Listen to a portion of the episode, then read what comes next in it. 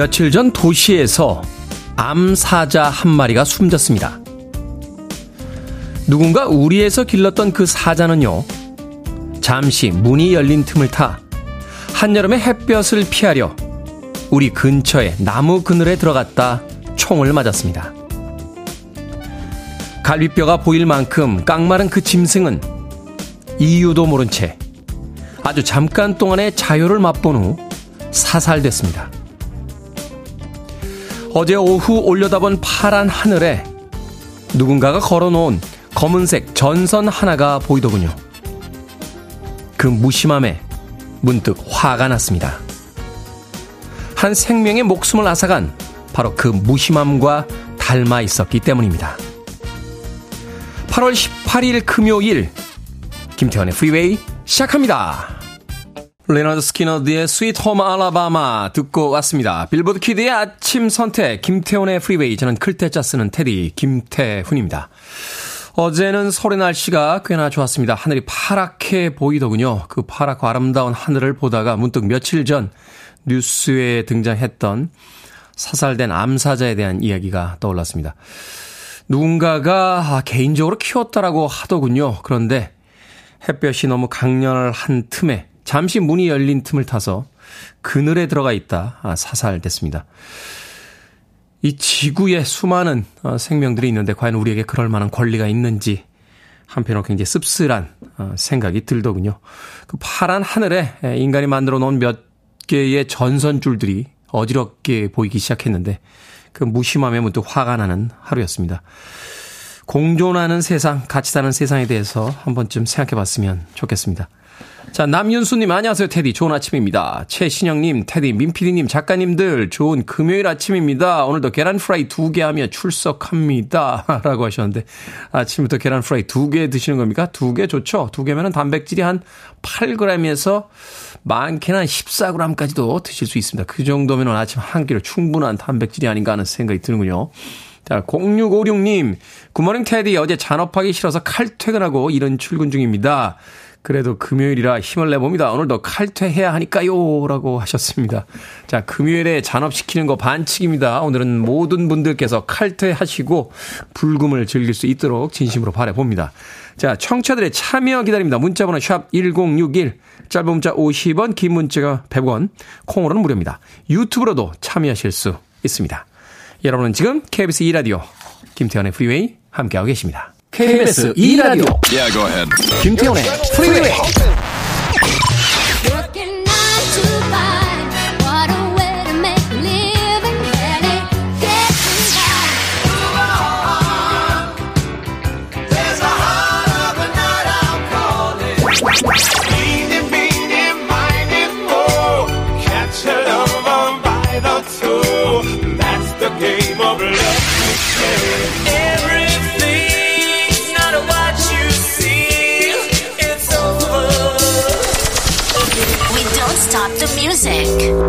케빈 베이컨 주연의 영화였죠. Footloose에 수록됐던 음악이었습니다. 데니스 윌리엄스의 Let's Hear It for the Boy 듣고 왔습니다. 2326님께서요, 테디, 반가, 반가. 매일 출근 시간 방송에 중독돼서 하루의 에너지를 큰 도움을 받으며 얻고 있습니다. 테디 같은 아들이 있으면 참 좋을 것 같아요. 하셨는데. 어떻게 입양 한번 갑니까? 예? 어떻게 입양 한번? 어머니, 입양 한번 하십니까? 예? 2326님. 저희 어머니에게 한번 여쭤보시죠. 어우, 테디 같은 아들 있으면 참 좋을 것 같아요. 라고 하면, 아이고, 라고 한숨부터 나오지 않을까 하는 생각이 드는데요. 2326님. 자, 1504님, 테디, 저는 프리랜서 요가 강사이자 두 딸 아이의 엄마입니다. 요즘은 수업이 끝나자마자 집으로 부랴부랴 달려가서 요가복도 못 벗고 방학인 두 아이를 점심 차려주느라 마음이 참 급해요. 엉성한 밥상이지만 늘 맛있다며 엄지척 들어주는 우리 이쁜이들 사랑한다고 전해주세요. 라고 하셨습니다. 엄마가 차려주는 밥상이 제일 맛있죠. 엄마는 늘 미안하죠. 어, 바쁜 일과 때문에 더 정성적게 뭔가 맛있는 걸 해주고 싶은 그런 마음이 있습니다만 해주지 못하는 것에 대해서 미안한 마음이 있겠습니다만 아이들 입장에서는 엄마가 해주는 것만큼 맛있는 게 어딨나요?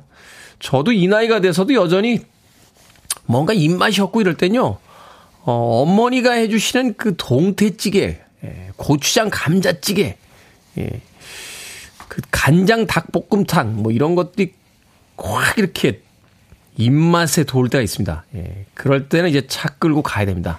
엄마, 뭐 좀 해줘! 하고서는 차 끌고 가서 그걸 한 끼 먹고 와야, 예, 복잡했던 머리가 좀 정리가 되고, 복잡했던 일주일이 정리가 되는, 예, 그런 기분이 들 때가 있습니다. 1504님, 엉성한 밥상이지만, 그래도 엄마의 정성이 들어가 있는 그 밥상이 아이들이 가장 맛있지 않을까 하는 생각이 드는군요. 마트 상품권 보내드릴게요. 바쁜 일과 속에서도 그 두 딸아이 맛있는 밥 꼭 많이 많이 해주세요. 자, 리틀 리버 밴드의 음악으로 갑니다. The Night Owls.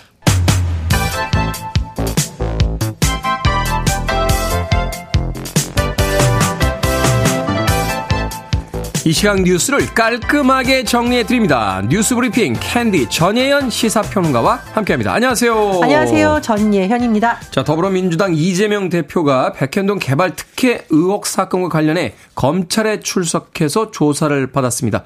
불체포 특권을 포기하겠다라고 해서 이후 이 조사 방향 또 결과에 대해서 굉장히 관심이 모아지고 있습니다. 그렇습니다. 서울중앙지검 반부패 수사 일부에서 어제 오전 10시 40분부터 민주당 이재명 대표를 조사했고요.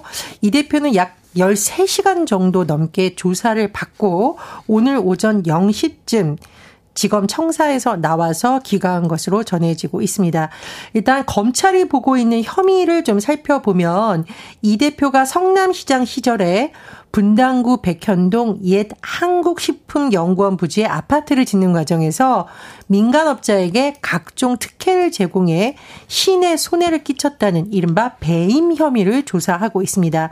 하지만 이 대표는 일관되게 이런 한푼 사익을 취한 것이 없고 검찰이 무리한 기소를 하겠다는 입장이었는데요. 어제 조사를 마치고 나오면서도 유사한 입장을 밝혔습니다.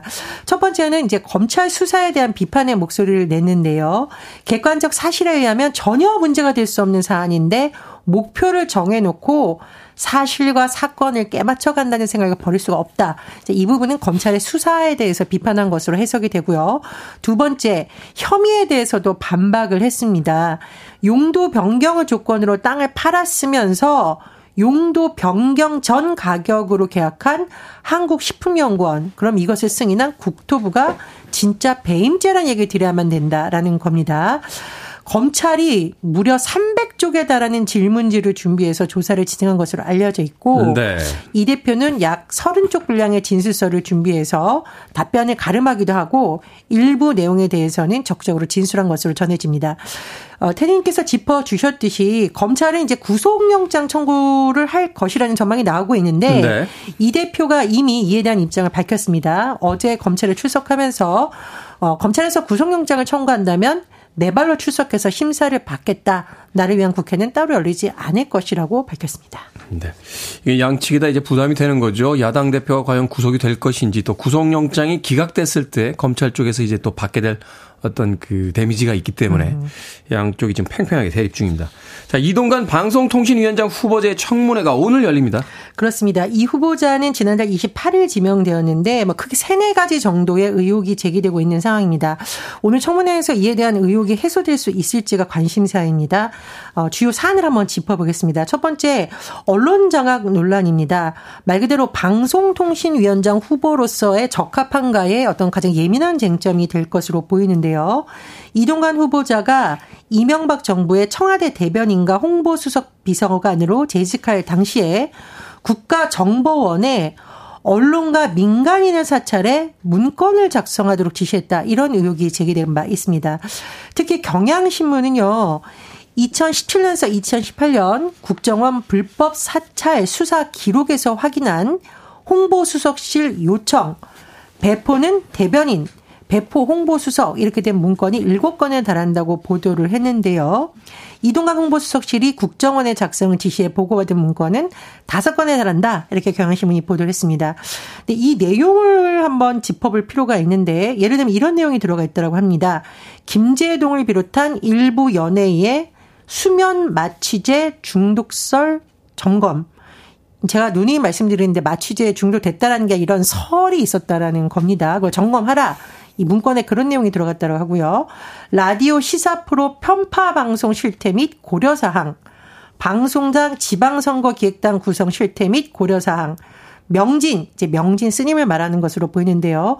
명진의 좌편향성 폭로 확산 심리전 전개, KBS 조직 개편 이후 인적 쇄신 추진 방안 등이라고 하고요. 이외의 두 건은 이동관 대변인실이 국정원으로부터 보고받은 문건이다라고 경향신문은 보도를 했습니다. 하지만 이동관 후보자가 이런 문건에 대해 작성 지시하거나 보고받거나 본 적이 없다라고 답을 했는데 오늘 인사청문회에서 이 부분에 대한 또 어떤 해명이 나올지 야당이 어떤 지점을 짚을지가 관심사고요. 자, 또 하나 문제된 부분이 이제 재산 관련된 부분입니다. 네. 공직자 재산 신고에 따라서 재산 신고를 하게 되어 있는데 2010년 신고한 이동관 후보자의 재산 16억 5,759만 원이었는데 이번에 신고한 것을 보니까 3배 이상 불어났다라고 합니다. 서울 잠원동 아파트의 재건축 이 영향이 컸는데 이, 이 후보자의 아내가 조합 대의원 자격을 얻어 활동한 부분이라던가 아파트 지분 관련된 증여된 부분 또 한번 살펴볼 것으로 보입니다. 또 하나 아들의 학교 폭력 문제가 청문회에 주된 쟁점이 된 것으로 보이는데 당시에 피해 학생이 모두 4명이었습니다. 한 명은 화해했다 이렇게 밝혔는데 나머지 3명은 지금 입장이 확인된 적이 없는데 근데 또 이 후보자가 1학년 때 이미 화해한 상황이라고 알고 있다라는 답변을 국회에 냈습니다. 근데 잘 보시면 피해 학생들이 진술서를 쓴 시점은 고등학교 2학년 때입니다. 그래서 아니 고등학교 2학년 때 피해 진술서가 나왔는데 1학년 때 어떻게 이미 화했냐 이 부분도 논란이 일어난 부분이 있고요. 자 여러 가지 의혹이 있는 가운데 야당에서는 이동환 후보자가 제대로 해명을 못하고 있다. 자료 제출 거부하고 있다. 또 일부 야당 의원들은 이 후보자의 자진 사퇴를 이미 요구한 바 있지만 여당에서는 무분별한 의혹이다라며 충분한 해명 기회를 주겠다는 방침입니다. 네, 청문회를 좀 꼼꼼히 챙겨봐야겠군요. 자, 우리나라 환경단체가 오염수 방류 금지 소송을 냈는데 우리 법원이 소송을 각하했고 또 일본 언론에 따르면 우리 정부가 오염수를 조기 방류해 달라라고 일본이 요청했다는 내용이 있는데 이 내용 좀 짧게 압축해서. 네, 2021년 4월 부산 지역 시민 환경단체가 일본의 후쿠시마 원전 오염수 방류를 막아달라며 부산지방법원에 소송을 제기하는데 패소했습니다. 법원의 판단을 들어보면 이 소송에 대한 국제재판 관할권이 우리나라 법원에 인정된다고 보기 어렵다 등이라고 하는데요. 네. 시민단체에서는 항소하겠다라고 밝힌 상황입니다. 일본 언론에 나온 이제 보도 내용은 아사히 신문에 나온 보도 내용인데요. 요약을 해보자면 한국이 이미 내년 봄을 앞둔 총선을 앞두고 정치의 계절로 들어섰는데 윤석열 정권이나 여당 내에서는 도쿄 전력의 후쿠시마 제1원전 처리수 방류가 불가피하다면 총선에 악영향이 적도록 조기 실시를 요구하는 목소리가 나오고 있다. 즉, 방류할 거면 차라리 총선 전에 빨리 방류해달라라는 식으로 일본 측에 요구를 했다. 일본 측에 전해졌다. 이런 해석이 나올 수 있는 보도가 나오고 있습니다. 이게 사실 확인이 된 겁니까? 이게 어제 국회 환노위에서 야당 의원들이 질의를 나왔고요. 일단 언론 보도는 이런 내용이 맞는 것으로 야당 의원들의 질의를 봤을 때 추측이 됩니다. 따라서 이에 대해서 야당 의원들이 어, 환경부 장관을 대상으로 보고를 받았냐라고 하니까 보고를 못 받았다는 답이 들어서 확인을 해봐라. 그리고 우리 정부가 이에 대해서 적극적으로 대응해야 한다고 야당 의원들이 지적하고 있습니다. 자, 오늘의 시사 엉뚱 퀴즈 어떤 문제입니까? 예. 말도 많고 탈도 많은 오염수 관련 소식 전해드렸습니다. 탈 하면 테디의 롤모델, 예, 롤모델 맞으신 것 같아요. 장수 DJ 배철수 씨가 속했던 아. 록밴드가 떠오릅니다. 네. 이 밴드가 탈춤이란 곡을 불렀는데요. 그렇죠. 여기서 오늘의 시사 엉뚱 퀴즈 드립니다. 배철수 씨를 중심으로 결성된 이 밴드의 이름은 무엇일까요? KBS에서 올해 설 이 밴드의 콘서트를 방영하기로 했습니다. 1번 월매, 2번 송골매, 3번 보라매, 4번 박리다매. 정답 아시는 분들은 지금 보내주시면 됩니다. 재미있는 오답 포함해서 모두 10분에게 아메리카노 쿠폰 보내드립니다. 최장수 DJ 중에 한 명이죠. 예, DJ 배철수 씨를 중심으로 결성된 록밴드의 이름은 무엇일까요? KBS에서 올해 설 이 밴드의 콘서트를 방영하기도 했습니다. 1번은 월매, 2번은 송골매, 3번은 보라매, 4번은 박리담에 되겠습니다. 문자번호 샵 1061, 짧은 문자 50원, 긴 문자 100원, 콩으로는 무료입니다. 뉴스 브리핑 전희연 시사평론가와 함께했습니다. 고맙습니다. 감사합니다. 뉴스만 들면 답답. 하시다고요, 다들. 추호영님, 김소현님, 소인호님께서 신청하셨습니다. 달려볼까요? 딥 퍼플 Highway Star.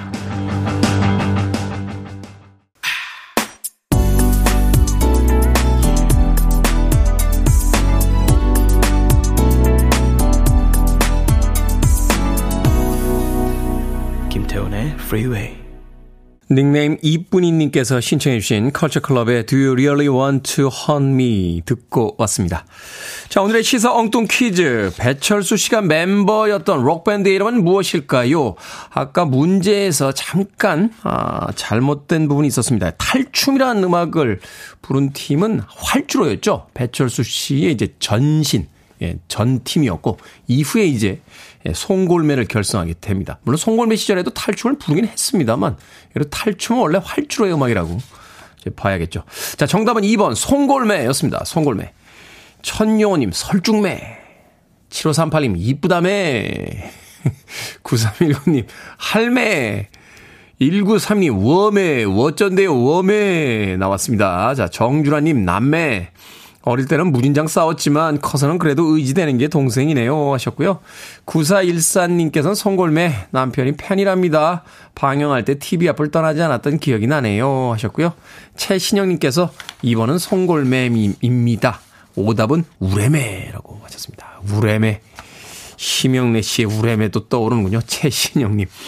자, 방금 소개해드린 분들 포함해서 모두 10분에게 아메리카노 쿠폰 보내드립니다. 당첨자 명단 방송이 끝난 후에 김태훈의 Freeway 홈페이지에서 확인할 수 있습니다. 콩으로 당첨되신 분들 방송 중에 이름과 아이디 문자로 알려주시면 모바일 쿠폰 보내드리겠습니다.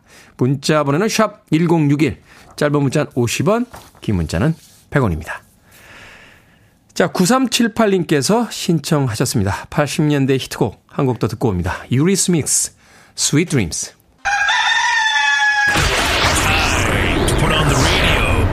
김태훈의 Freeway. Are you ready?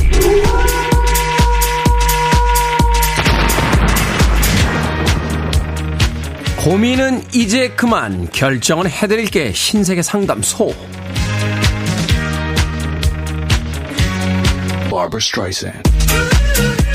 K124288217님 아침부터 일어나서 유튜브 켜고 쇼파에 앉는 대학생 아들 꼴 보기 싫은데 아침 차려줄까요? 아니면 말까요? 차려주세요 어머니. 잔소리도 밥은 먹이고 해야죠 어머니.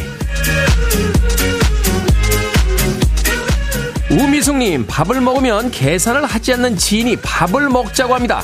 만나면 또 제가 계산을 해야 될 텐데 만날까요? 아니면 만나지 말까요 만나지 마세요. 만나야 되나 말아야 되나 고민되는 사람은 짧은 인생에 굳이 만날 필요가 없습니다. 문은옥님, 며칠째 변비로 고생 중인데 변비약을 먹을까요? 아니면 계속 기다려 볼까요? 변비약 드세요. 변비약은 변비로 고생 중일 때 드시라고 만든 약이에요. 박현아님, 남자친구가 시간을 좀 갖자고 했는데 계속 연락이 없습니다. 기다릴까요? 아니면 제가 먼저 연락할까요? 힘드네요. 연락합시다. 끝날 때 끝나더라도 상황은 알고 끝나야죠. 방금 소개해드린 네 분에게 선물도 보내드립니다. 콩으로 뽑힌 분들은 방송 중에 이름과 아이디 문자로 알려주세요. 어떤 고민이든 보내주시기 바랍니다. 이 시간에 상담해 드립니다. 문자번호 샵 1061, 짧은 문자 50원, 긴 문자 100원, 콩으로는 무료입니다.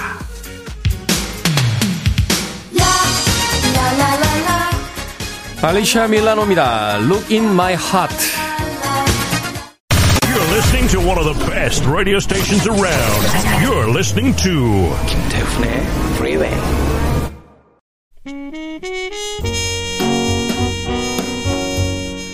빌보드 키드의 아침 선택 KBS 2라디오 김태훈의 Freeway 함께하고 계십니다. 1부 끝곡은 브랜포드 마살리스 Quartet의 Mo' Better Blues 듣습니다.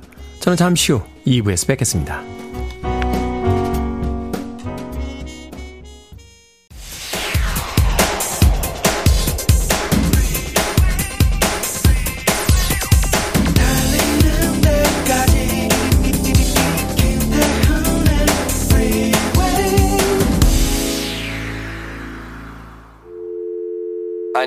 Arms around me. I need to feel your touch.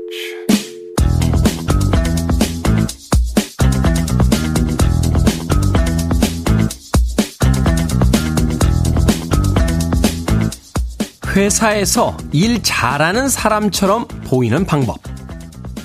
최대한 인사 많이 하기. 메모 자주 하기. 실수는 바로 말하기. 제일 급한 일부터 먼저 진행하기.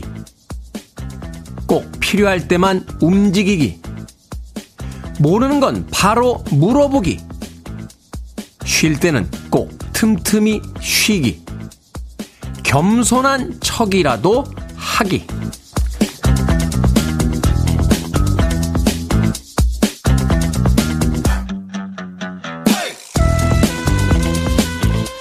뭐든 읽어주는 남자. 오늘은 온라인 커뮤니티에 올라온 회사에서 일 잘하는 사람처럼 보이는 방법을 읽어드렸습니다.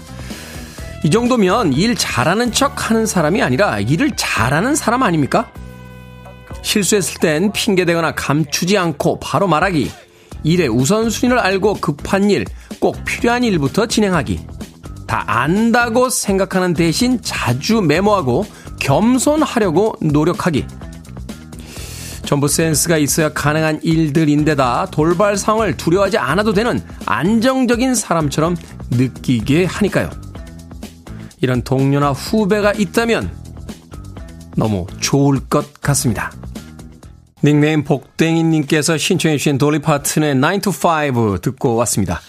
김태훈의 Freeway 2부 시작했습니다. 앞서 일상의 재발견, 우리 하루를 꼼꼼하게 들여다보는 시간, 뭐든 읽어주는 남자. 오늘은 온라인 커뮤니티에 올라온 회사에서 일 잘하는 사람처럼 보이는 방법 읽어드렸습니다. 김은숙님, 모두가 저에게 해당되는 것 같아요. 와, 그렇습니까? 아닌데요? 겸손한 척이라도 하기가 있는데, 겸손하지가 않으신 것 같은데, 하나는 예외인 거 아닙니까? 그러면 김은숙님? 김수정님, 일 잘하는 척도 겸손한 표현인가 봐요. 테디 말대로 그냥 잘하는 사람인데. 아, 그러네요. 원래 일을 잘하는 사람인데 그냥 일 잘하는 척 보이는 겁니다. 라고 하는 것도 하나의 겸손이군요. 어, 그러네요. 그건 또 몰랐네요. 역시 대단들 하십니다.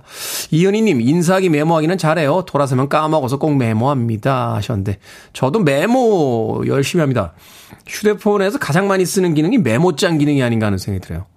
어, 요새는 특히나 이제, 어, 라디오 방송에 이제 오프닝을 써야 되니까, 이것저것 다닐 때마다 뭐 이렇게 눈에 하나 이렇게 걸린다고 하죠. 뭐 하나 탁 걸리면서 뭔가 생각이 딱 시작이 되면 잊어버리지 않게 그렇게 간단하게라도 메모를 하는 습관이 있습니다. 예, 중요한 건 메모는 열심히 하는데 잘 안 봐요.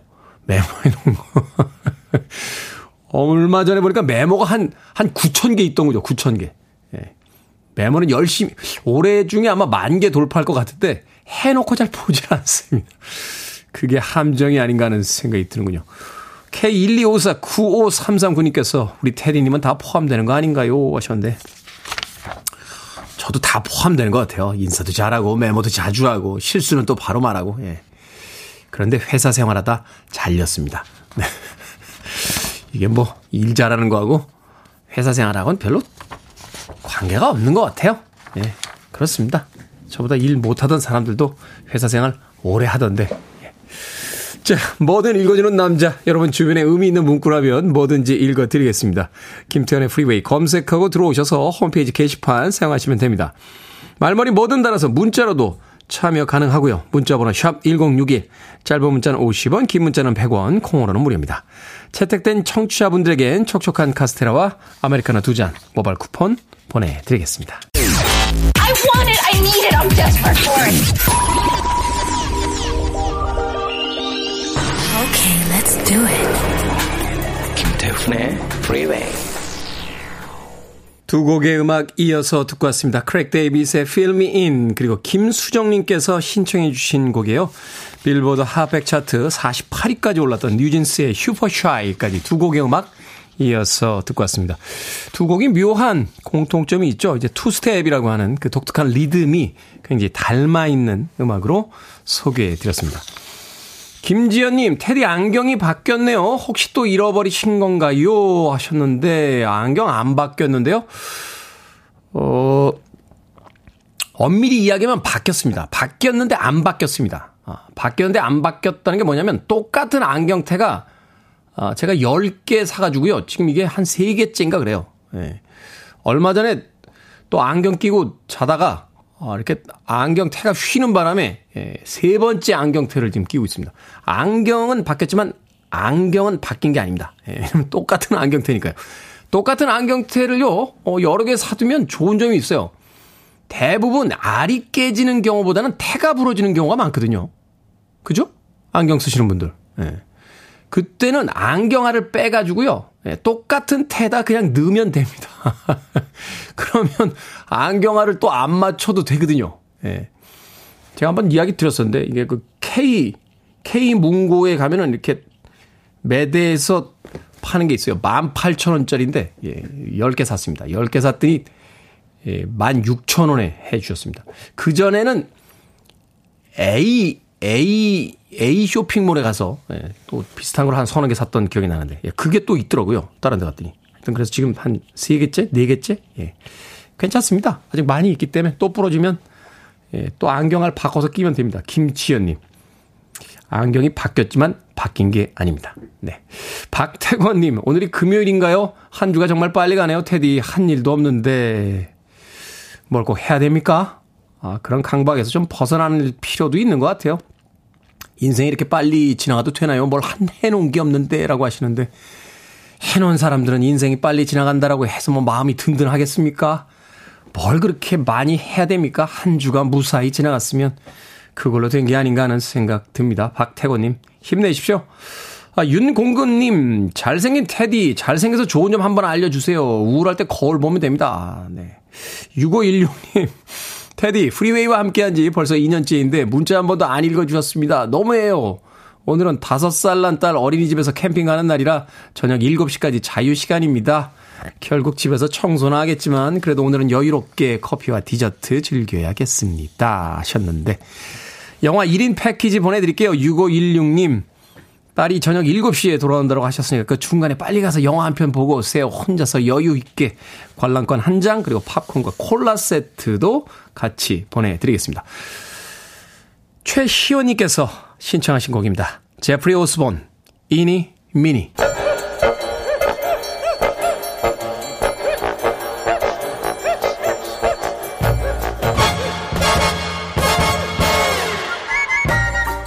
온라인 세상 속 촌철살인 해악과 위트가 돋보이는 댓글들을 골라봤습니다.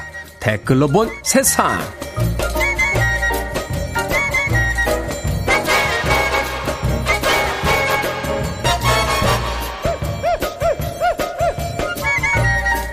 첫 번째 댓글로 본 세상. 쿠바의 아이언맨이 사람들 앞에서 퍼포먼스를 선보였습니다.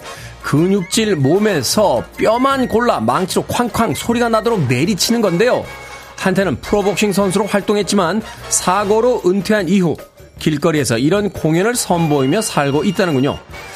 이 남성은 선수 활동을 할 때보다 수입은 줄었지만 기쁨과 인기만큼은 별 차이가 없다며 행복하다고 전했답니다. 여기에 달린 댓글 드립니다. FZ님, 같은 남자로서 한마디 하겠습니다. 그런 건요, 남이 때려줘야 인정받는 거예요. 더블 오님, 실비보험은 있을지 걱정이 되네요. 저도 이 영상 봤습니다만 즐겁게 일하시는 건 좋은데 너무 아프게 일하시는 거 아닙니까? 보는 제가 더 힘들어요.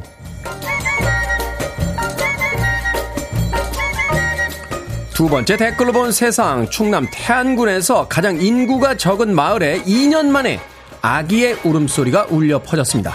2020년 귀촌에 펜션을 운영 중인 부부가 2021년 첫 해에 이어 이번에 둘째 아들을 낳은 겁니다. 마을에서는 지역발전협의회 초등학교 학부모와 교직원, 주민자치회, 면과 리의 이름으로 각각 아기 탄생을 축하하는 현수막을 걸어줬다는군요. 여기에 달린 댓글 드립니다. 애플정님, 원래 축하는 이렇게 호드값 떨면서 해주는 거죠. 너무 보기 좋습니다. 스피드님, 아이 한 명을 키우려면 마을이 도와야 한다는 말이 있던데 그런 마을인가 보네요. 아이 한 명의 탄생에 이렇게 떠들썩 해야 하다니 둘만 나 잘 기르자라는 표가 그려질 줄 몰랐습니다.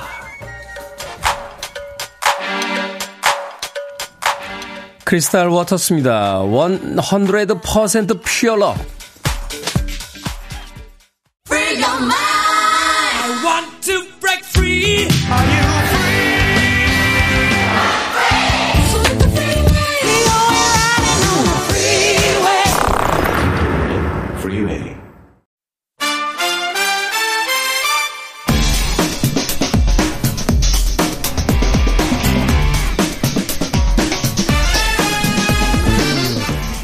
주말 영화관에서 볼만한 영화 한 편 소개해드립니다. 신의 한수 오늘도 허나몽 영화평론가 이재 영화 전문 기자 나오셨습니다. 안녕하세요. 안녕하세요. 안녕하세요. 온전히 8월 달에는 이 영화 한 편을 기다리고 있었던 게 아닌가 하는 생각이 들 정도로 사실은 개봉 전부터 굉장히 많은 화제를 모았고 또 엄청난 또 광고와 마케팅이 이루어졌던 영화였습니다. 음. 오늘의 영화는 8월 15일에 개봉한 오펜 하이머입니다. 오펜하이머. 아, 네. 오펜하이머 아니고 오펜하이머. 오펜하이머. 네. 오펜하이머? 아, 네. 오펜하이머? 오펜하 이머. 오펜하 이머. 오펜하이머. 네. 아, 지금 그 금쪽 같은 시간에 네, 제목 가지고 장난치시면 어떡하세요. 자, 크리스토퍼 놀란 감독의 신작입니다. Dark Knight, 네. Inception, Interstellar. 뭐 국내에서 만드는 작품마다 다 흥행에 성공했는데 그렇죠. 오펜하이머는 과연 어떻게 될지. 자, 두 분의 평점부터 듣고 시작하겠습니다. 네, 저희 오펜하이머 평점은요. 다섯 개 만점에 별 넷입니다. 별 넷? 네 네 네 네. 야, 대단하다. 오펜하이머. 네네네네. 아, 근데 저는 이제 그 아이맥스에서 보는데, 네. C열에서 이제 보게 됐어요. 세 번째. 사람이 많아서. 그래서, 네. 아니, 그 큰 화면에 고개를 이렇게 쳐들고 봐야 되는 거예요. 음. 너무 아픈 거예요. 한 10분 정도는. 근데 10분 이후에는 그 아무 생각이 없어지면서 영화에 빠져가지고. 작군요. 아, 니 아니요. 자단이요. 네. 어, 3시간의 상영 시간이 음. 어, 거의 뭐 한 20분, 30분 정도밖에 안 되는 그런 느낌을 받았습니다. 네, 다섯 개 만점에 네개 딱. 자, 이제 영화 전문 기자. 네, 저도 아주 잘 만든 영화다. 별 4개 드리겠습니다. 아주 잘 만든 네. 영화다. 별 4개. 역시 이게 같은 별을 설명할 때도 네. 아주 잘 만들었으니까 4개 이렇게 설명해 네. 줘야 되는데 그러네요. 어, 저는 아이맥스에서 목이 아파가지고요. 네. 4개. 네. 네. 이건 아니죠. 네. 같은 소개를 할 때도. 아, 항상 저렇게 자. 그 이재 기자님의 통찰력에 항상 매주 놀랍니다. 그러니까요. 네. 이 코너는 정말 이지혜 영화 전문 기자 없었으면 어떡할 뻔했는지 그쵸. 모르겠습니다. 여기 들어오기 전에도 제가 단어가 생각이 안 나가지고 이지혜 기자님이 찾아주셨어요. 그러니까요. 정말 계속 아 그거 뭐죠? 그거 뭐죠? 이래서 제가 알려드렸어요. 원래는 알고 있었대요? 어, 원래는 알고 계셨던 것 같은데 원래도 몰랐던 건 아닐까요? 점점 이제 데이터베이스에서 불러오는데 네. 좀 로딩이 길어지시더라고요. 자 실존 인물입니다. 오펜하이머의 평전 American Prometheus를 이제 스크린으로 옮겼다라고 음. 알려져 있습니다. 줄거리 소개해 주시죠. 네, 일단 주요한 배경은 이제 2차 세계 대전 당시거든요. 어, 미국에서 독일과의 이제 원자 폭탄을 누가 먼저 개발하느냐를 가지고 맨하튼 프로젝트를 어, 가동을 합니다. 네, 이 프로젝트의 리더가 누구냐? 바로 킬리안 머피가 연기한 오펜하이머입니다. 네. 그래서 오펜하이머가 이제 그 동료들을 이끌고 정말 노력 노력을 해서 원자폭탄을 발명을 해가지고 인류 최초의 핵실험을 성공을 해요. 음. 예. 그러면서 그 원자폭탄이 일본의 나가사키와 히라시마에 떨어뜨리면서 미국이 이제 승리하게 되는 계기가 되는데요. 그때부터 이제 오펜하이머는 어 정신적으로 좀 일종의 분열이 일어나요. 고민하기 시작하는 거죠. 그러니까 그쵸. 핵 폭탄을 만드는 것까지는 했는데 맞아요. 이게 가져올 결과에 대한 걸 이제 떠올리면서 네. 그러니까 과학자로서 무언가를 발명한다는 것에 대해서 시도를 하고 성공을 했는데 그것이 무고한 인명을 살상하는 데 활용이 됐다. 라고 하면서 이제 고민이 시작되는 거죠. 그리고 나서 이후에 또 미국에서는 수소폭탄도 만들어라. 하지만 이 오펜하이머는 아, 난 그럴 수 없다. 라고 하는데 오펜하이머가 이전에 사회주의자이기도 했고 또 그 교수들 사이에서 노조를 어, 결성하기도 했거든요. 그것이 당시에 메카시즘 광풍과 맞물리면서 또 빨갱이 혐의를 받기도 하고 이러면서 굉장히 좀 고초를 겪은 그 상황들이요. 이 영화에서는 세 개의 에피소드로 섞여서 소개가 되고 있습니다. 네. 네. 아, 이거 오늘 소개 깔끔하네요. 어, 오늘 되게 깔끔하셨어요. 그렇죠. 네. 네. 역시 저는 좀 이런 거장의 작품과 어울리는 것 같아요. 공산주의자라고 하면 되지. 아, 네.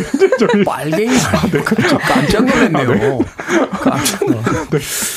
자, 이 크리스토퍼 놀란 감독의 영화를 볼 때는 우리가 그 뭐라고 해야 될까요? 어떤 음. 과학적 그 기본 지식을 필요로 한다. 뭐 이런 이야기도 있고 음. 사실은 영화를 보는 건지 이게 물리학 교과서를 읽고 있는 건지 음. 헷갈릴 때가 있다. 이런 이야기도 합니다. 그쵸. 뭐 양자 역학, 핵분열 같은 어려운 물리학 개념들 또 논쟁적인 인물들을 이제 표현을 했는데 이게 사실은 한 영화 속에서 만들어내기가 쉽지가 않은 거잖아요. 음. 드라마도 있어야 되고 그쵸. 거기에 과학적인 어떤 지식도 그쵸. 있어야 되고 가장 흥미로웠던 건 과연 CG를 거의 사용하지 않고 실제 촬영을 중시하는 크리스토퍼 놀란 감독이 핵폭발 장면을 어떻게 만들 것이냐.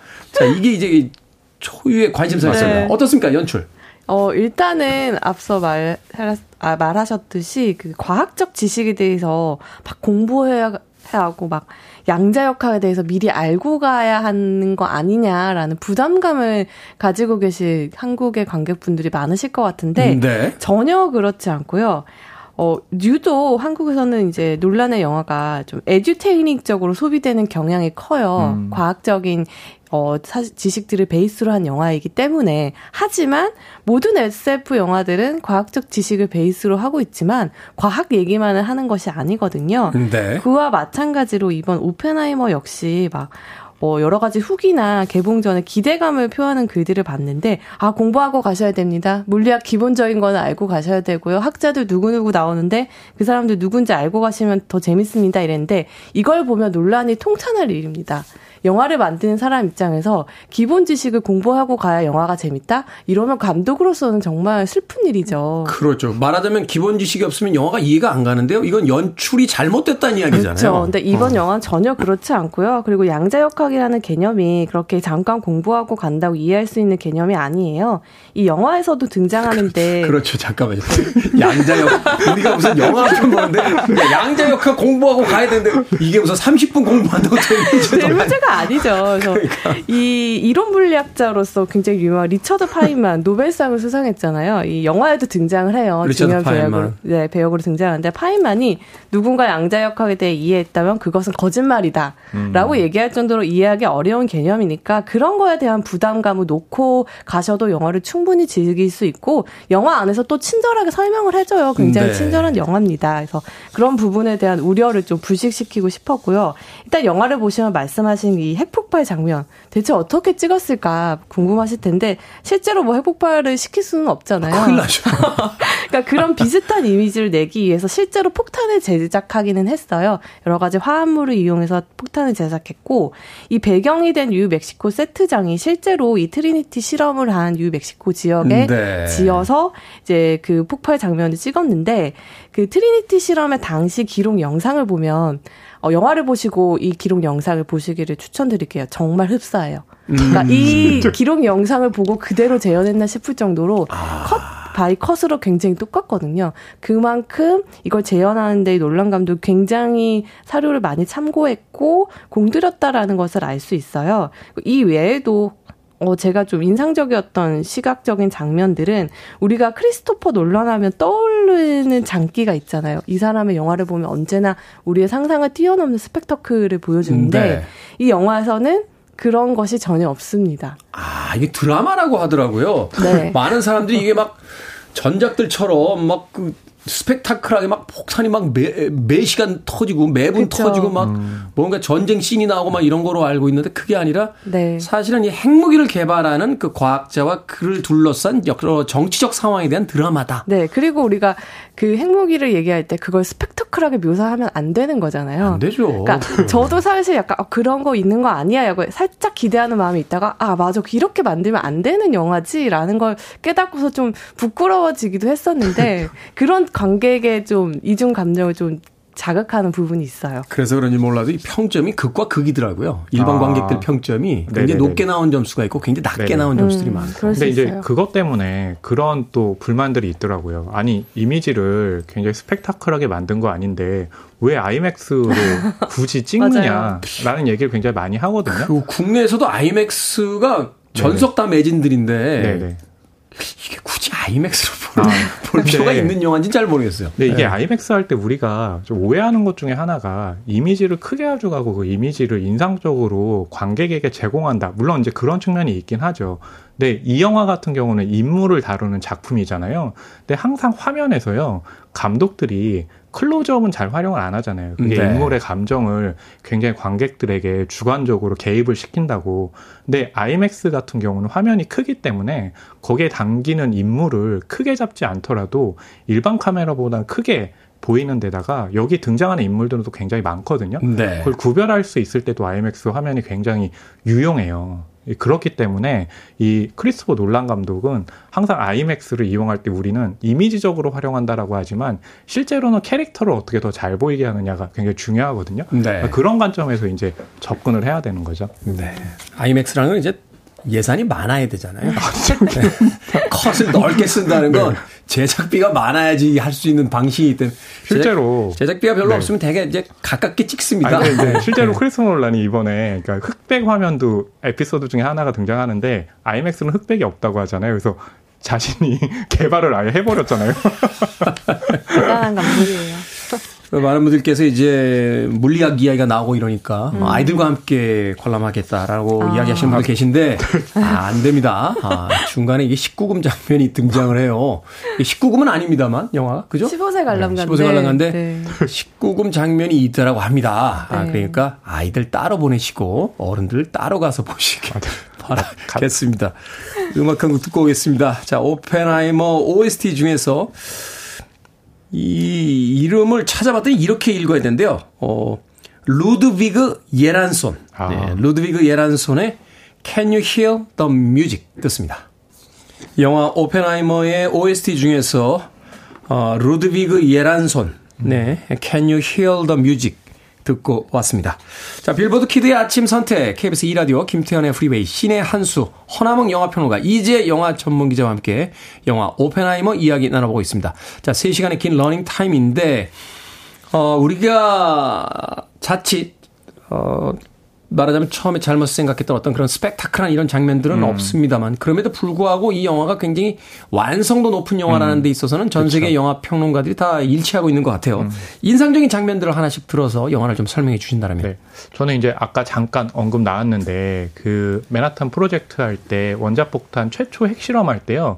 그 이미지를 보여준 장면 말씀하신 것처럼 스펙터클하지 않다라고 했을 때 왜 스펙타클하게 연출하면 안 되는지라고 할 때 우리가 흔히 사용하는 얘기가 이 태도, 그러니까 감독의 윤리잖아요. 네. 그러니까 뭐냐면 그 실험의 여파로 인해서 너무나 많은 사람들이 죽음에 이르렀다는 거죠. 그래서 음. 그 장면을 과연 크리스토퍼 놀란이 어떻게 묘사했을까? 폭발이 딱 되면요. 모든 그 사운드가 무음 처리가 돼요. 그리고 나서 폭발의 여파로 인해서 비치는 섬광들만 딱 보여지거든요. 네. 딱 보면 굉장히 평범해요. 그리고 아까 잠시 언급했던 것처럼 일종의 기록 화면 같은 느낌이 있고 그러니까 그 장면을 기록 화면처럼 처리한 건 뭐냐면 이런 일이 있었다라는 사실만 전달을 하고 그러니까 거기서 이제 감독은 이걸 가지고 나는 오락적으로 연출하려는 게 아니다라는 사실 하나와 그리고 나서 나는 이제 이 영화를 오펜하이머라는 이 인물이 갖고 있는 복잡한 심리를 보여줄 거다라고 선언하듯이 보여주거든요. 그래서 저는 이 장면이 가장 좀 핵심이 아닐까 그러니까 기존의 이 논란의 영화에서 이미지가 중요했지만 이미지가 그 전보다 인상적이지는 않지만 훨씬 중요한 역할을 한다라는 그 얘기를 말씀드리고 싶네요. 음, 네. 네. 이지혜 영화 전문 기자. 어, 저는 그 영화 속에서 이제 원폭 실험에 성공하고 이제 원자폭탄을 미국이 갖게 됐잖아요. 그래서 이제 원폭 투하 도시를 결정해야 되는 회의를 해요. 뭐 군인들, 정치인들, 그리고 거기 오펜하이머도 참석을 하는데 그 도시 리스트를 이제 결정을 하면서 가장 높은 이제 결정권을 가진 장관이 아, 뭐 어디 어디가 있는데 요, 교토는 안 된다. 여기는 일본인들에게 의미가 되게 남다른 도시기 때문에 여긴 안 돼. 이러면서 어디 다른 곳으로 하자. 이런 얘기를 해요. 그러면서 웃으면서 아, 나 여기 신혼여행 갔었는데 참 좋았는데. 이렇게 그 대화를 끝맺어요. 그러니까, 그러니까 여기에 먼저 폭탄을 투하할 곳을 정하면서 네. 그러니까 여기에 전쟁이라는 것이 어떤 것인지에 대해서 이 굉장히 짧고 스쳐 지나가는 장면이었는데 잘 나와 있거든요. 그걸 보면서 거기에 있는 사람들은 웃지만 그걸 보고 있는 우리는 웃을 수가 없잖아요. 그럼 어떻게 웃습니까? 그 네. 수십만 명의 사람이 목숨이 그러니까 말하자면 신의 장기알처럼 맞아요. 어, 그 책상에서 결정되는 거잖아요. 나의 운명이. 네. 그 사람들은 운명을 결정 지음, 지음 받는 사람들은 알 수가 없는데. 음, 거기서 오펜하이머가 굉장한 충격을 받죠. 그래서 그 이후에 이제 원자폭탄의 아버지라는 별칭을 얻었지만 결코 자신이 원자폭탄을 좌지우지할 수 있는 능력이 없구나. 그리고 나는 굉장히 큰 죄를 지었구나라는 것을 깨닫고 어, 핵 억제력에 대한 어, 그 운동을 열심히 하고 그리고 정부 측에 반대되는 의견을 많이 내면서 이제 오펜하이머의 말년이 굉장히 힘들어지게 되는 계기가 되죠. 네. 역설적으로 이 원자폭탄을 만들어냄으로써 자신에게 주어진 임무를 완수하지만 그 임무의 완수가 결국은 자신의 어떤 말년에 그, 그 힘든 어떤 네. 도덕적인 네. 딜레마를 이제 가져오게 음, 만드는 그렇죠. 그런 상황이 되는 거죠. 그러니까 말하자면 이제 원자폭탄은 하나의 그 자그마한 소재잖아요. 물론 자그마한 소재라고 부르긴 어폐가 음, 있습니다. 그렇죠. 이 원자 폭탄을 놓고서 우리가 정치적, 역사적, 종교적 또 윤리적으로 음. 어떻게 반응하는가 음. 그걸 통해서 과연 우리는 누구인가를 이제 묻고 있는 그렇죠. 그런 것이 바로 이 작품의 야심이라고 이제 볼수 음. 있는 거죠. 그러니까 이제 크리스모널라 감독이 저는 또 이번에 놀란 것 중에 하나가 오펜하이머라고 했을 때 이 사람이 폭탄을 발명하고 그리고 나서 이제 후회한다라고 했을 때 그것이 그 감독의 입장에서 이 사람은 정말 후에스가 좋은 사람이야 이게 아니라 인물이 갖고 있는 복잡한 그러니까 선악을 넘어서 가지고 회색빛 지대가 있잖아요. 네. 그런 지점을 훨씬 더 조망하고 있거든요. 그러니까 인간이랑 결국엔 정말 하나의 어떤 두 개의 단어로 설명할 수 있는 존재는 아니잖아요.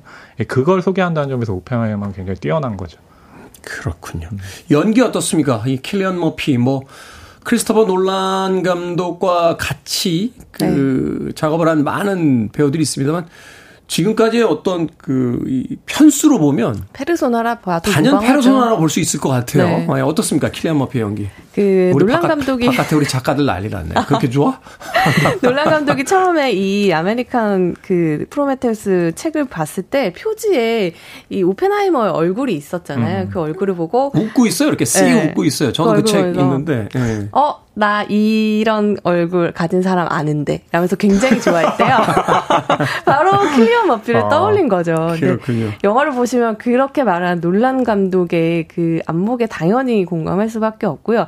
킬리언 머피 하면 그 정말 깊이를 알 수 없는 그 파란 눈이 떠오르잖아요. 가장 먼저. 광대 안에 깊숙이 들어가 있는 그 눈이 네. 이게 슬픈 건지 혹은 화가 나 있는 건지 겁을 먹은 건지 알 수가 없어요. 맞아요. 그래서 놀란 감독이 이 영화를 만들 때 오펜하이머 머릿속에서 일어난 일을 펼쳐낸 거라고 얘기를 했는데 그의 눈을 보고 있으면 오펜하이머 머릿속에서 어떤 지금 핵폭발, 핵분열이 일어나고 있는지를 본능적으로 캐치할 수 있게 만드는 정말 몇 안 되는 배우인 것 같아요. 네. 킬리언 머피는 사실은 아끼는 배우라고 합니다만 이전까지는 악역으로 쓰거나 어, 조연으로 쓰거나 음. 단역으로 쓰거나 이렇게 네. main role을 완벽하게 주진 않았었는데 음. 이번 작품을 통해서 이제 완벽하게 이제 주연으로서 그쵸. 그 캐스팅을 한 거죠. 네. 음. 뭐 덧붙이자면 정말로 캐스팅이 화려합니다. 음. 그냥 명단만 좀 말씀드리면 로버트 다우니 주니어, 네. 맷 데이먼, 맷 데이먼, 플로렌스 퓨, 플로렌스 퓨, 그리고 또 그 사프디 형제 애가 최근에 아, 그래요? 네 할리우드에서 총망받는 감독인데 이제 그 중에 한 명이 또 연기로 나오기도 하고 음. 그리고 가장 놀라운 건 게리 올드먼 음. 게리 어, 올드먼. 게리 올드먼도 나왔단 말이야? 라고 할 정도로 깜짝 놀라는 네, 캐스팅이에요. 이게 뭐 헐리우드에서도 일종의 그 나 한 장면만 출연하면 안 돼요? 해가지고 음. 이렇게 까메오처럼 스쳐 지나가는 배우들이 굉장히 많다고 그러니까 하더라고요. 이게 크리스토 놀란 감독이기 때문에 출연한다도 있지만 이 영화가 다룬 인물들은 실 했던 인물이고 인물들. 다 중요한 인물이잖아요. 그렇다면 감독 입장에선 배우들 역시도 이렇게 중요한 배우들을 어, 캐스팅하는 게 또 일종의 연출의 한 방법인 거죠. 그렇군요. 자, 네. 크리스토퍼 놀란 감독의 오펜하이머 두 분의 한 줄 평 들어봅니다. 네, 저의 한 줄 평은요. 미로 같은 오펜하이머의 심리를 수학적으로 풀어내다라고 했습니다. 뭔가 이게 운율이 안 맞는 거 아, 아닙니까? 아, 이렇게 정말 열심히 하고 잘했는데도 스스로 스스로 답변하시는군요. 그, 다시 한번 싹 네. 읽어주세요. 어, 오펜 아 잠시만요. 미로 같은 오펜하이머의 심리를 수학적으로 풀어내다. 음, 맞네. 네. 어, 끝인가요? 아직 미로에 계시네요. 네. 저는 장기를 빼고도 여전한 대가의 솜씨. 아, 평범하네요. 기가 막히네. 네. 자, 신의 한수 오늘은 영화 오펜하이머 허나몽 영화평론가 이제 영화 전문 기자와 이야기 나눠봤습니다. 고맙습니다. 감사합니다. 감사합니다.